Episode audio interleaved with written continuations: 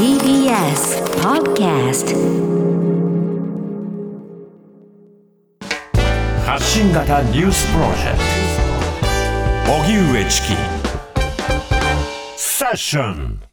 発信型ニュースプロジェクト荻上チキセッション。荻上チキと。南部ひろみが生放送でお送りしています。ここからは特集メインセッション。今日のテーマはこちらです。メインセッション。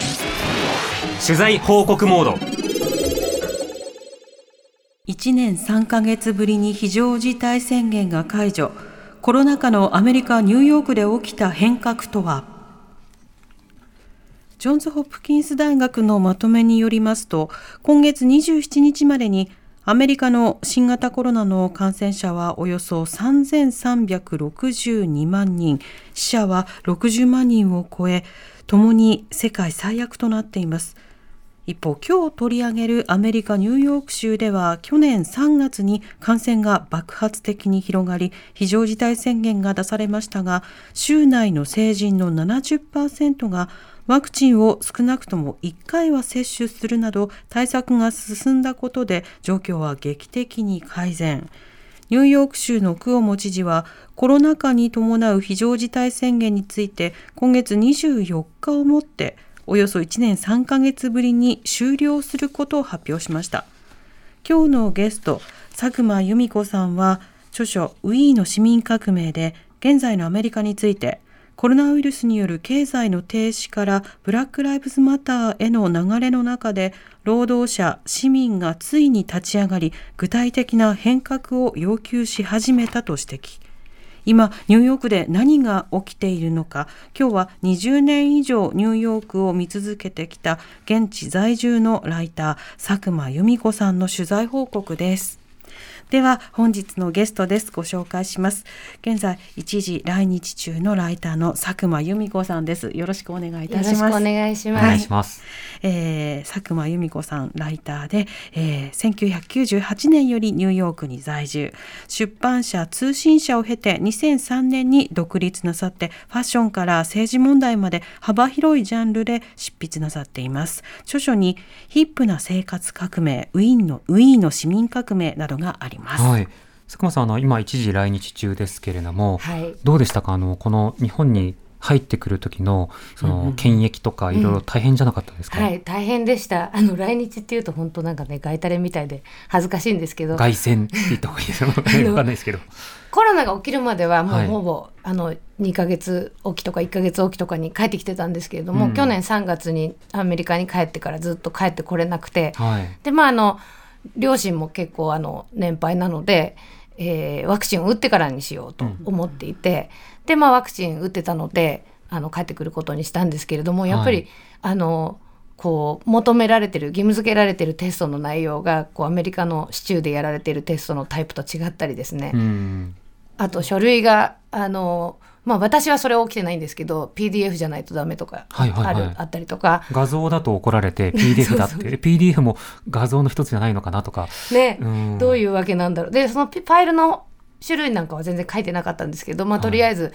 クリアファイルに印刷して持っとくのが一番あの安心だって言われて。でも、まあ、一つ私間違っちゃったことがあってあの、その種類検査の種類の検体の種類っていうのと、えー検査の種類っていうのが別だったんですよね。であの鼻の一番奥のやつっていうものではないとダメだったみたいで、うん。鼻のこう手前のものもあるんですね。でニューヨークは鼻の一番奥のやつを当初はやってたんですけど PCR 検査の。PCR 検査の、それも2種類あってですね、うんうん。で途中からもうなんかそこまで奥じゃなくても精度が上がったから中の方で大丈夫って言ってに私受けたの2回目かな？はもう途中のやつになってたんですけど、ううんっかりそっちを受けちゃってはい。であのシアトル乗り継ぎだったんですけどあのエアラインの方に「これあーダメなやつですね」って言われて、そこで？はい、今まで言っていただいてよかったんですけど、うん、空港職員の方も多分何度かああったんでしょうね、うんそうですね。ケースとして。でもねニューヨークで見せた時にはどうやらどういうわけかスルッと通っちゃったんでニューヨークの人は気が付いてなくて、後の人が見てくれるからよしみたいな感じな何のかな。だったんだろうあれはって思ってますけどね。うん。で結局でも今私あのデルタク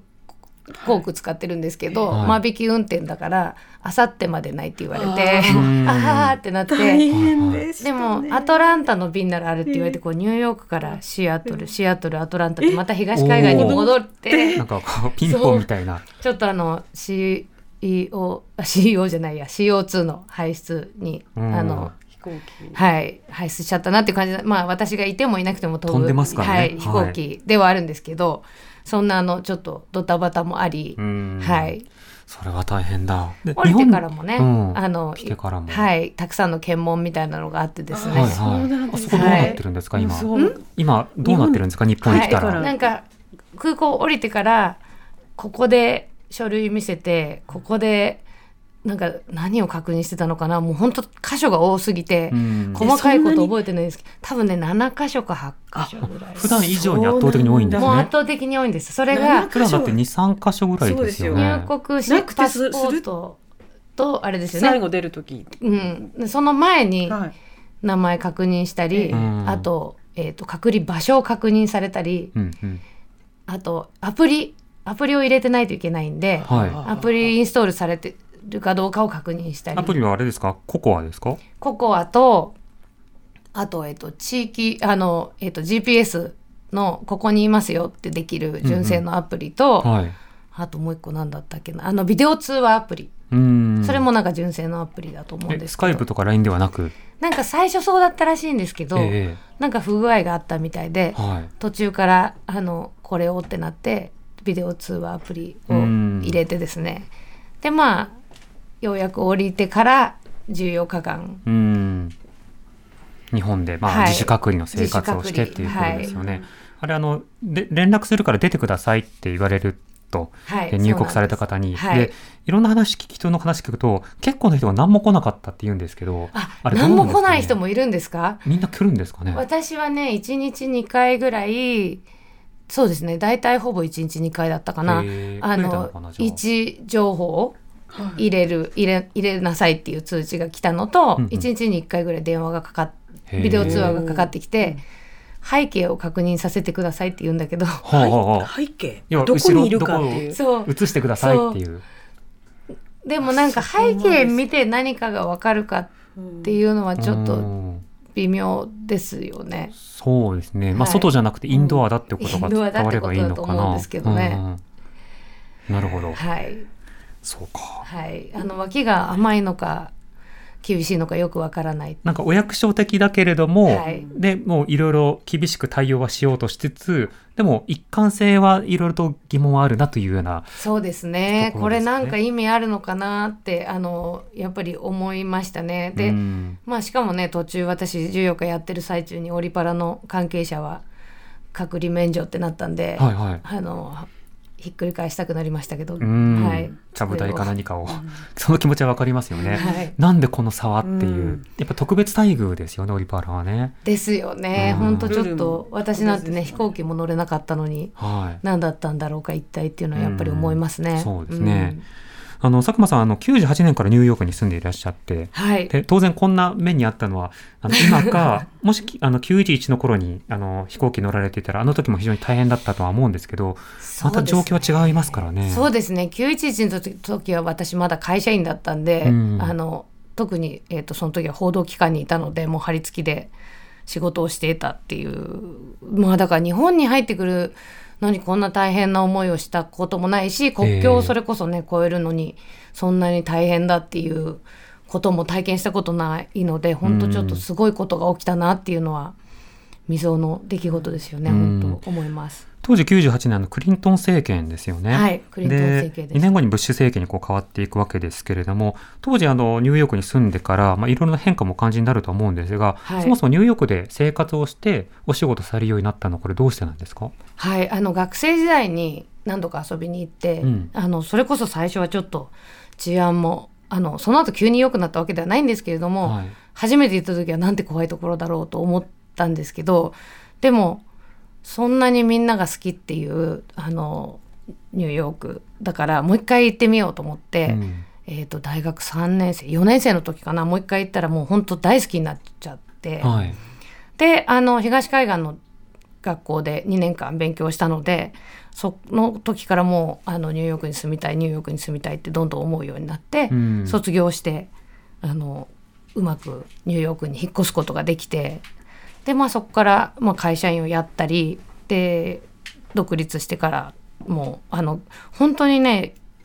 ずっと住もうって決めたことは一回もないんですけど、はい。気がついたらえっていう感じですね。このままなのかっていう感じですよね。いやなんか嫌になる時もいっぱいあるんですよ。そうですか。はいあのまあねあの特に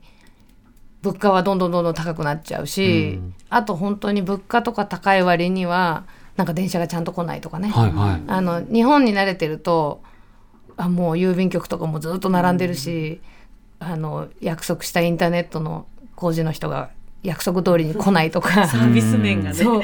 とにかく。サービス面がとにかくひどいし、うん時間設定とね。時間の設定もう何も計画できないっていうことが。でもそれもまあ多分良くなったんでしょうね、うん。でも渋滞のストレスとか。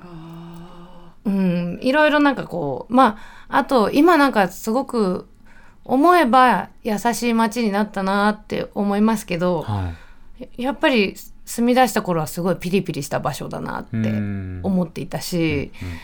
まあ嫌なことはすごいありつつもやっぱり自由だし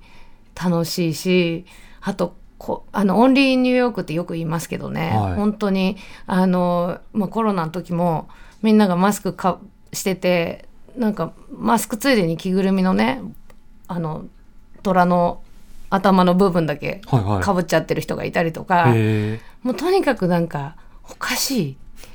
自由っていうのがニューヨークの魅力なのかなーって思う独特の空気感がありますよね。独特ですね、うん何をやってもいいっていう感じこのコロナの感染の時にしばしば日本でも伝えられたのが、うん。そのニューヨークといっても広いんだと、はい。ニューヨーク州といっても広いし、はい。ニューヨーク州といった時みんなあのマンハッタンとかを連想するけれども、そううんうん。ニューヨーク州は相当広くてその東京でもいろんなあのところがあるのと同じようにそうあのいろんな側面があるんだということをよく聞くんですけどニューヨークのその街並みの違いというのは各ブロックごとどんな違いがあるんですか？いやもうね本当にあのニューヨークいまだに私も知らないここのブロック初めて歩いたなっていうこととかってあって、はい。でまあ本当にどこを見てもちょっと違う。まあなんとなくね全体にあの街のマンハッタンの中でもやっぱりダウンタウンの雰囲気とアップタウンの雰囲気と違うし、うん。ダウンタウンでも双方とノリータイーストビレッジってそれぞれちょっと違うっていうところもあって、はい。でかつあの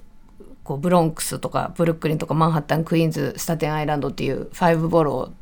5個地区があるんですけど、うん。それぞれもそこにカルチャーあるし、えでおっしゃったみたいにニューヨーク州ってもうカナダの国境までニューヨーク州なんで、ーはい。あのもうナイアガラの滝とかまでなんですよね。だから結構その広大な自然があったりまあところどころ大きな大きかったり中くらいのあの都市があったりっていう感じなんですけれどもまああの私はしこのコロナの最中こう山って山ってすごいざっくり言ってるんですけど、はい。ニューヨークから1時間半ぐらい北上したところにあの住んでたんですけどもうそこはもう本当に完全に林の中という感じで、うん。あの大自然自然。はいもう動物とかウサギとか、あのシマリスとかが走り回ってるよううんうなん鹿とかもいてっていう人はあんまりいないんですけど、ニューヨークといえばタイムズスクエアでブロードウェイでっていうものとはまた違うまた違う。はい。でコロナのその影響が同じニューヨークの中でも違ったと思うんですけども特に厳しかったのはどの地域ですか？そうですね。まあニューヨークシティは全般的にやっぱり厳しかったですね。うん。あのまあ、特にその所得が低いところとかエッセンシャルワーカーが多い。またはあの家族があの一緒に何人もの家族が住んでるようなエリアは特に厳しくなったと言われてるんですけども、うん。でもそういうのもこう、まあ、もちろんその大金持ちは5番街に住んでるとかマディソンアベニューに住んでるとかいろいろありますけれども、はい。そもそもまあ全体的に言うとこう人との距離って割と近いし、うん。あとその特にダウンタウンとかはそうなんですけどもうずっと住んでる人と、まあ、あのずっと住んでる人はこう家賃の上げ幅があの規制されているのでその例えば同じビルの中に住んでいてもこちらの方は500ドルしか払ってなくてこちらの人はあの相場で3000ドル払ってますみたいなことがいまだにある。ね同じ同じ建物の中で。はい、なので、はい。その割とこう所得の高い人も低い人もぐちゃっと一緒に住んでるっていうところが多分ニューヨークの、まあ、これもねあのだんだん変わってきちゃってその保護あの家賃の規制っていうのも2,000ドルとかを超えちゃうとあのなくなったりとかあとうん。引っ越しともうそれは消滅したりするので、あのまあ昔ほどではないんですけれどもやっぱりこういろんな種類の人たちが一ところにごちゃっと住んでるっていうのが、うん。あのニューヨークの魅力でもあり、まあ、それがまたあの多分コロナの時には初期にはあの悪い方に働いちゃったのかなっていう気もするんですけれども、うんそれでやっぱりねあの一気にこう危機的な状況に陥ったなっていうのは思ってます。ええそのコロナ禍というものとアメリカ大統領選挙がこう、まあ、重なりまして、はい。でその大統領選挙におけるいわゆるそのネガティブキャンペーンや今回陰謀論と、うん。コロナに対する陰謀論とかあるいはそのある種の楽観主義ですよね。コロナは風邪だというようなはい。ものとか本当入り乱れたその1年間で非常にこう、はい。カオスな空間だったと思うんですが今日は佐久間さんにそのアメリカで新しいアクティビズムが、まあ、いろんな形でこう盛り上がってきたということをお話を伺えるということなんですけれども今どんなあのアクティビズムが行われていてどこに注目されていらっしゃるんですか？そうですね。あのもうそもそもニューヨークに私もずっと住んできて割とこう市民運動ってちょっと近いというか、まあ、うんいろんな形の市民運動があって例えばその、えー、とそうですね。ウォールマートがあの進出するってなったら、はい。わーって反対運動が盛り上がって結局ウォールマートはいまだにニューヨークのシティの中にはないんですね。うんとかあとまあオキュパイウォールストリートとかもありましたよね。であとその他にももうあの要所要所で例えば、えー、と同性愛結婚今はもうできるようになりましたけどそういうのでこうマーチをしたりとかっていうのはもう常に常にやっぱりそこにあってでまああのブッシュ政権時代にはイラク侵攻の時は本当にわーってあのもうす激しい抵抗運動みたいなのが起きたりっていう割とはい。市民運動はつ常にそこにある感じだったんですけれども、まあ、近年は本当にその貧富の差とあとそうですねジェントリフィケーションって言いますけれども街の高級化でやっぱりその中産階級が住めなく住めない街だとええ。いうことがもうずっと言われてきてですね。で特に医療と教育コストがどんどん上がっちゃっていてで、まあ、それについて結構その地道な市民運動が行われてきていて、うん。でまああのトランプ・バイデン選挙の前にもあの中間選挙とかああと議員選挙ですね。あのアレクサンドラ・オカシオ・コルテスっていう人が、あのプログレッシブのこう彗星のごとく登場したうん。若い世代代表ということで、あのまあ、トランプ政権が生まれた後の中間選挙でこうあのこう新新米のはい。若いそのいわゆるし政治の素人みたいな人たちがわーっとこう全米で、まあ、特に都市部ですよね、うん。あの初めて選挙に出てこうなんて言うんですかね。あのこう新しい旋風を巻き起こしたっていうことがあってでまあそういう中でそのコロナも起きてでその所得格差の問題とかやっぱり医療皆保険をその実現しようとか、うん。あの学生ローンの問題をなんとかしようとか、えいろいろこういろんな方向から、まあ、ブラック・ライブズ・マターともう本当にそうですよね。ブラック・ライブズ・マターはもうず前からやってたものだけれどもコロナが起きてる最中にやっぱりジョージ・フロイドさんであったりとかブリアンド・テイラーさんであったりとか、うん。警察に殺されるっていう人たちがまだそんな状況にあってもいるっていうことでそのその運動がメインストリーム化したっていうところで、でまああと本当に一つ問題なのは気候変動で。えはいでも気候変動はやっぱり若い人たちはそのどうしてくれるんだっていんう強い怒りを持っているのでこんなにたくさんの宿題と負の遺産を、負の遺産をあの作っちゃったわけですよね。うん。で作っちゃってるのになかなかことが進まないということであの強いこう今モチベーションを持ってですね大きなムーブメントになってる中でそれもやっぱりあのコロナとこうなんていうんですかね相乗効果というか反響し合って、共鳴し合ってあの大きくなったしあと実際にそういう人たちが企業の中にもいてええ。あの企業の中からアクティビストとしてこう内側から変革を起こしたりとかしてるっていうのが、その今のあの現象として面白いしあとこう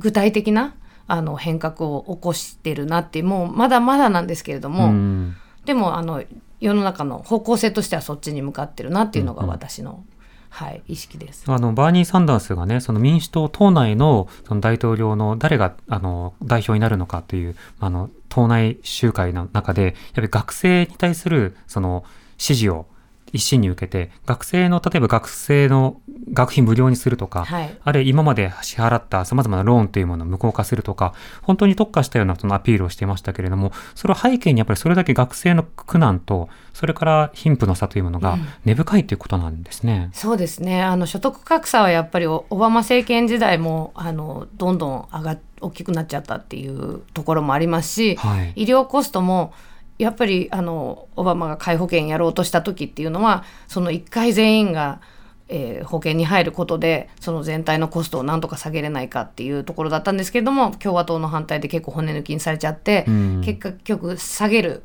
ことには至らなかったで入れる人、まあ、希望書を持ってる人たちが入れなかったりとか、はい。すごい高いプレミアムを払払わなきゃいけなかったりとかまあいろいろ問題がある中でその若い人たちは結構絶望感というかその教育を受けるにも多額のローンを背負わないといけないしっていうところとかあとそのまあアメリカはまあ本当に今まで極端な資本主義の形を追求してきたわけなんで例えば CEO はすごい給料もらってるのに、はい。でその CEO の給料っていうのは、えーどれだけの利益を上げるかっていうことで算定されるわけでそうするとこう例えば従業員の給料を抑えることがその経営陣のモチベーションになったりするわけですよえね。えでそういう構造がやっぱり若い人たちを抑えつけて抑圧しているっていうことででまあそれって本当にいろんな規制をすればあの変えられることであるはずなんですけれども、はい。やっぱり民主党でもその企業をちゃんと規制しましょうっていう考えっていうのは割と今まで不人気だったわけですよね。企業献金の問題がありますし、どこもあの政治資金をもらっているので。で、まあ、そういう中でやっぱりバーニー・サンダースは本当にそういうことは間違ってるってはっきり言う人だったから若者のあの支持を受けてあのその前回の選挙の時にもやっぱりヒラリー・クリントン相手にええ。相当善戦したわけですよね。うん。でまああの起きたことねあのバーニーだったらって言ってもしょうがないんですけれどもやっぱりバーニーだったらまた話は違ったかもねっていうのは結構言っていてそうですよね。だから、いろんなその歩みがあった中で、いろんなアクティビズムが育っていた中でコロナが起きて、それがいろんな方面にこう向き合っていったということだと思うんですけど、医療関係の議論だと、相当共和党関係者からは、あの、オバマケアなど、その福祉というものは最小限でいいんだという論調だったわけじゃないですか。はいそれはコロナを経験して変わったところと変わらないところというのはいかがですか？そうですね。あのニューヨークのようなやっぱりあのプログレッシブというかそのはいリベラルなところでは、あのコロナになってこうその今までだったら1年に1回保険に入るチャンスがあってそこそれそのタイミングを逃しちゃうと1年間無保険みたいになったんですけど、うん。それをこうあの全員に解放したりとかですね。あと,、えー、とひたすらもうあの全員入れますよっていうこうメッセージを打ち続けたりとか、はい。あの皆保険今もあの今年の議会でニューヨーク州の皆保険をやろうっていうことで、うん。あのまあ、通るか通らないかはこれからの政治的なあの動きによると思うんですけれども、まあ、議論はされるようになったっていうところでこう市民が求めていたあの前進はそこで担保されたかなっていう感じなんですけれども、はい。やっぱりあのこれもまあ日本も多分ね住んでるところによってかなり待遇が違うってことは起きてると思うんですけれどもその州によってあの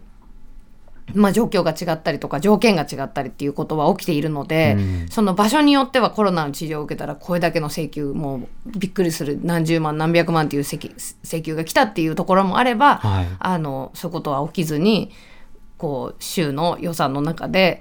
あの収まったっていうところもあるので私あの幸い、えー、と今ならずにあのワクチンとまであのたどり着いたんですけれども結構そこは引きこもごもだなっていう感じはしますね。うんうんだからコロナによって、そのいろんなアクアクティビズムがこう、進んでいくようなところもあれば、いろんな課題が新たに顕在化したので、それをどうするのかっていうことをいろんな市民に問うているというタイミングでもありますよね。そうですねでですからなんか今あのバイデンが大統領になったはいいなったとはいえやっぱり分断っていう問題はなくなっていない中でその、まあ、これも多分2016年ぐらいからあのこう多くの市民が気づいてやり始めたのはもうとにかく地方自治から地方政治からやっていくっていうところで、その自分たちがこう求める改革に寄り添ってくれる議員を選出しようっていうあのそれまでは結構やっぱりそこまでなんかあの大統領選挙に比べたらそこまでち地方自治を一生懸命やってる人たちってそんないなかったと思うんですけど、重視されず若干距離があったっていうところが変わってきた、今日はですねあのさらに今消費者運動が大きな変化あるということで、そこは5時台に伺いたいと思います。TBS Radio 荻上チキセッション TBS Radio 905-954時刻は5時になりました荻上チキセッション。今日の特集メインセッションは1年3ヶ月ぶりに非常事態宣言が解除。コロナ禍のアメリカニューヨークで起きた変革とはゲストはライターの佐久間由美子さん。スタジオにお越しいただいています。引き続きよろしくお願いいたしよろます。しくお願いします。もともとあのブラック・ライブズ・マターとかそれから気候危機、そして学生ローンの問題などの社会運動が広がっていた中でコロナによってそうした不平等に対する自覚がさらに刺激されて、まあ、デモなども非常に幅広く起きているという話も伺いました。で一方で今新しいその消費運動のようなものが広がっているということもあの本の中でもお書きになってたと思うんですけれどもそれはどういったものなんでしょうか？はい、あのやっぱり、えっと例えば気候変動あのなどのイシューに取り組んでる会社にあの買い物をしようとか、うん。しないしてない会社にはあのこうお金を落とすのをやめようとかっていうこう消費を使った、まあ、財布を使った、消費っていうとねあの使い尽くす感じがどうしてもあの拭えないんですけれども、まあ、うん財布を使ったアクティビズムといいますか。はい、あのそれがまあそういうこうプログレッシブ企業例えばパタゴニアなんかは、はい。あのトランプ政権が環境規制をどんどん撤廃したことに抗議してあの明確なメッセージを打ち出したりとか、うん。その自分の自分の会社のオーディエンスにそういう働きかけ政治運動に参加するっていう働きかけをしたりとかしていたので,、ええでまあ、そういう会社とこう連帯したりとかですね、パタゴニアはあのアパレルメーカーですよね。はい、あのアウトドア系のアパレはいルメーカーですよね、だからアウトドア自然保全にあのああなるほど。コミットしているっていうところで、はい。で、まあそういういう流れの中で、こう、自分の価値観に近い、あの、企業と連帯したりとか、そうでない企業を、こう、あの、にお金を使わないっていうところもありながらも、でもどうしてもやっぱりこう、あの選択肢がないところだとそういう企業に働きかけて方針を変えるようにっていうところとか、いまあ、いろんなこうレイヤーであの起きているうん。財布を使ったアクティビズムっていうふうに私は定義してます。なるほど。まあ、あの、応援的購買とか、はいそれからあの不買運動とか、はいそうしたものを通じていくものというのは、まあ、以前からもありましたけれども、その対象のテーテーマと手法が変化しているような印象ありますよね。そうですねもうテーマはどんどんどんどん広がっている気がするし、まあ、なんか全部りあの地続きというあのうん認識が多分強いと思うんですけれども、例えばコロナの時はその従業員をどれだけ保護しているかっていうこととかに注目が集まったわけですよね。はい。例えばスーパー一つでも、そのあんこうコロナの最中に仕事に出てくれるエッセンシャルワーカーの人たちの安全対策をどれだけやってるんですかとかあとどれだけ特別手当を出してるんですかとか、うん。っていうところでこうあの外からの運動と内部からのその労働者たちの運動がこう連携してですね。あ。でまあ本当にスーパーによってあの例えばマスクしてない人をあのどういうふうに追い出すかとか追い出さないのかとかあとまあそうですね安全策まあだから消毒とかっていうことをどれだけやってるのかとかですね、うんであとえっ、とそのまあこれも最低賃金のあの上げろっていうことはずっとこう国政の場でも言われてきたんですけれども、はい。どうしてもやっぱり共和党の反反対でなかなか実現しないっていうところでじゃあ企業がうちはあの最低賃金上げますっていうふうに発表して、うん。でまあそれがこうあの歓迎されてその会社のイメージアップにつながるとか、まあ、いろんなレイヤーで起きているのでそのまあ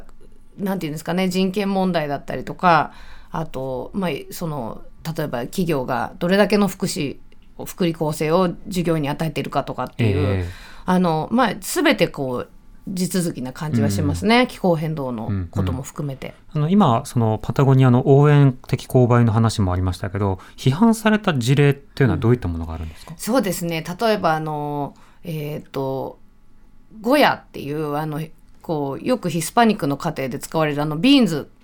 あの、うんうん豆ての缶詰とかあの作ってる企業があるんですけども、はいそこはなんかそのこの CEO があのトランプ大統領をこう称賛したっていうところでこうプログレッシブからあのゴヤの不不不買運動が起きたりとかですね。あーユーザー層がまさに追い出される層に重なるじゃないかということもありそうですよね。そうですね、まあ、うん特になんかヒスパニックもあの割とこう中の分断っていうのはないわけではなくて例えばキええューバ系とかベネズエラ系とかはあの共和党支持がすごい強いんですけれどもでもメキシカンとかはプエルトリコとかはあのこうえー、と民主党に近いっていうようなことがあって、まあ、それも一枚岩ではないんですけれども例えばそういうこう豆の商品っていうのは割と広くみんなが使っている中で、はい。そのそれを応援しようっていうところとボイコットしようっていうところで、まあ、両側からわーってなるっていう感じですかね。同じテーマをもとにそれぞれの立場が鮮明になるっていう顕在化するということですよね。そうしたその運動について当然そのこの運動なら肯定するこの運動ならちょっと距離を取るっていうものがそれぞれによってまあ立場が違ってくるとはいえ今 SNS などもあるので多くの人たちがパッと集まってこれについて次はアクションを起こそうっていうものがスピードアップしているような印象もありますね。そうですねなんかこうあのそこだけ見るとすごいこうわっと燃えてるっていう感じだと思うんですけれども、はい実際にはあのもっとその草の根的にちゃんと企業とに働きかけて長期的にやってるあの運動団体とかもいっぱいあって特に気候変動の問題とかはそのアパレル企業が、えー例えばデニムですよね。デニムっていうのは本当にとにかく水をあのちゃんとやらないと有害物質使ってるところも結構あるので、はい。すあの水の汚染が激しいっていうこととか。でそういう問題はもうもうちょっとグリーンピースさんとかがその長期的にねあのブランドに働きかけてこれは使わないでくださいみたいなことを地道にやっていてうん。でまあそれをまあ消費者が後押ししたりとかっていうことはあると思うんですけれども、まあええその本当に例えばそうやってあのゴヤの問題とかはそうですけどもパッとこう一言の誰かの発言とかでわって燃える時もあるしであとなんかナイキもあの日本でもね一回あの CM が話題というかえ炎上っていう言葉も使われたりもしましたけれどもあのブラック・ライブズ・マターのコリン・キャパネックというあのプレイヤーが、えー、とぶあの警官による暴力に抗議をしてその、うん。膝つき運動を始めた時にあの、まあ、やっぱりナイキがそれをサポートしてってなった時に保守の人がこうナイキの靴を燃やしたりとか。うん。っていうまあなんかこうわりかしドラマチックというんですかね、はいはい。そういうことも起きたりとかします。象徴的な闘争というものになっていくわけでね、消費の舞台というものが。あの、一方でそのコロナ禍、まあ当然消費に対してより意識を持とうじゃないか。なぜなら、限られた購買しかなかなかできないって、ステイホームってなった時何を買うかっていうものが、一個一個選択なんだということをすごく突きつけましたよね。それを考えさせましょうというあの運動もあった一方で、その悲しいかな、そのアジア系に対するそのヘイトクライムがあったりするときに、それに対する抗議をどうしようかということで、当事者団体たちがいろいろ抗議をしつつ、同時にそのバイデン大統領が、じゃあ対応しますということで声明を出したり、あの議会が動いたりという動きもありましたが、人種運動についてはどうですか？そうですね。やっぱりあのこれもそのブラック・ライブズ・マターとかもそうなんですけれどもあの企業はやっぱり声明出してくれるっていうのは大きいうん。というふうに私は感じていてそのまああの口だけマーケティングだっていう批判ももちろんあるんですけれども口だけマーケティングって言われるんですね。口だけマーケティングって、まあ、私があの今パッと思あいついてでね。でもそういったようなことだとなるほど。そうですね、なんかよく言われるねウォッシングみたいなことで、うん例えばそのあの今年プライドの時にあのたくさんの企業がこうレインボーカラーのを出してましたけど、じゃあ実際にあのトランスジェンダーのアンチト反トランスこう法制のために、あの動いている保守派の議員に献金してるっていうことが明らかになったりとかすると、うんうん。やっぱりそれは口だけマーケティングというピンか、クウォッシュじゃないかと。ピンクウォッシュレインボーウォッシュですかね、うん。はい。なんだっていう批判もあったりとかするのでなかなかそのメッセージと、まあ、いやマーケティングとあとそのじ実際の行動っていうのが一致しないっていうこともあるんですけれども、はい。まあそれはある上であの例えば、えー、とアジアはああのアジア人に対する偏見をこう口にした人とかは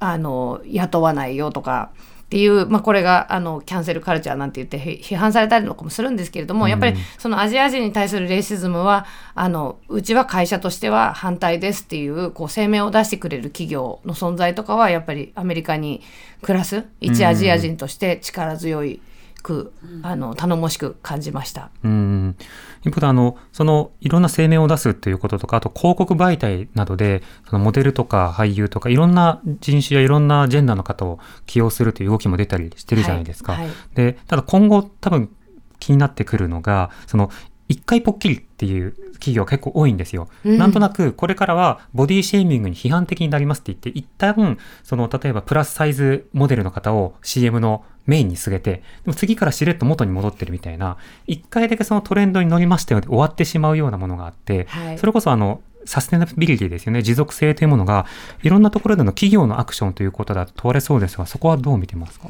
そうですね。やっぱりあの今一番気になるのはあの SDGs を標榜している企業が、はい。そのジェンダー問題とか人権問題とかに取り組んでなかったりとか、うん。あのまあ、人権侵害に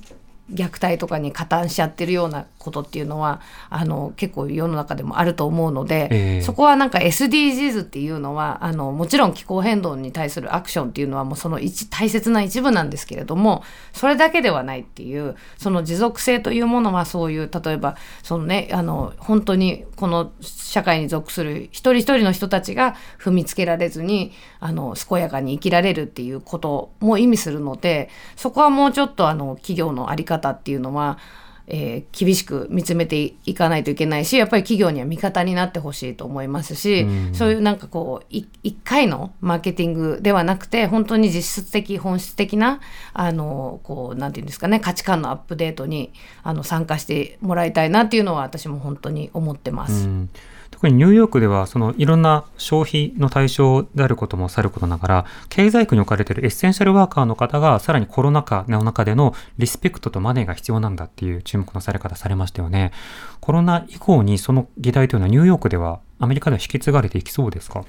そうですね。これってやっぱり一進一退なところって絶対あるとは思うんですけれども、はい。そのまあそして今ねニューヨークはこう一旦こう落ち着いたかのように見えるんですけれどもやっぱりそこはあの今の市民運動なんかを見ているとあのこのモメンタムっていうんですかね、まあ、コロナウイルスパンデミック自体は本当に大きな悲劇でもうねニューヨークもたくさんの命が失われたわけですけれどもそれがまあきっかけというかねあの後押しとなってこう本当に必要な今までもずっと必要だと言われてきたあの変革にようやくこう着手できたっていうところなので、でまああのニューヨーク市は私が今あのいない時ですけれどもこう市長選準備選があったりとか、はい。でまあこういうのを見てると本当に一進一退だなと。やっぱりその大企業とかからの献金とかそういうあのパイプが強い人とかが、うん。そのね資金力持ってるとかっていうことっていうのはあの起きてるんですけれどもでもそのアメリカの市民の多分、まあ、特にプログレッシブなエリアの市民はオバマの8年間ちょっと、ま、怠けちゃったよねっていうところが多分反省としてすごくあって。ちょっと任せちゃったかなみたいな感なんか？じですかこうあれでもう世の中が前進したような錯覚を受け持ってしまって、うんでそれがやっぱりあの医療改革がそこまで進まなかったこととか、はい。あと中間選挙で負けたりとかですねあのそういうことにつながったという反省は割と広く共有されてると思うのでそこはもうちゃんと地道にやっていきましょうっていう空気感は感じますね。うん。うん。またあのこういった感染症がもし再拡大したり別の感染症が広がった時のためにも多分医療制度どうするか貧富の差どうするのかいろんな市民登録をどうするのか排外主義をどう抑えるのかなどの議題を含めてまあ州の選挙州の政治というものも動いていきそうですよねアクティビズムもそうですよね。そうですねやっぱりあのコロナウイルスを体験したことでこう多くの人が自分が立ってる地盤がどういうふうにできているかっていうことがよく分かったと思うんですよね。はいで私自身もそうなんですけど本当に山に住んでてこう全てがこうエッセンシャルワーカーの人がいなかったら荷物を受け取ることもできないという中でこう改めてあのそこを考え直してその人たちのおかげで生きてるんだっていうところはあの強く感じたのでそれは共有されてるんじゃないかと思います。うん、そのムーブメントが、まあ、アメリカなどでは次にどういうふうに結びついていくのかアメリカはねダイナミックに選挙制度とこう結びつくようなところがあるのでそれがどうなるかというのさることながら、まあ、日本でも一言ではないですよね。そうですねこのなんか地域によってね対応が違うみたいなことは日本でもまさに、うんあの皆さん実感しているところじゃないかなと思いますしあの自分の生きる社会のことなのでこう結構政治参画も進んでるんじゃないかなというふうに私は期待しています。うん今日はライターの佐久間由美子さんとお送りしました。ありがとうございました。ありがとうございありがましとうございましたた。荻上チキ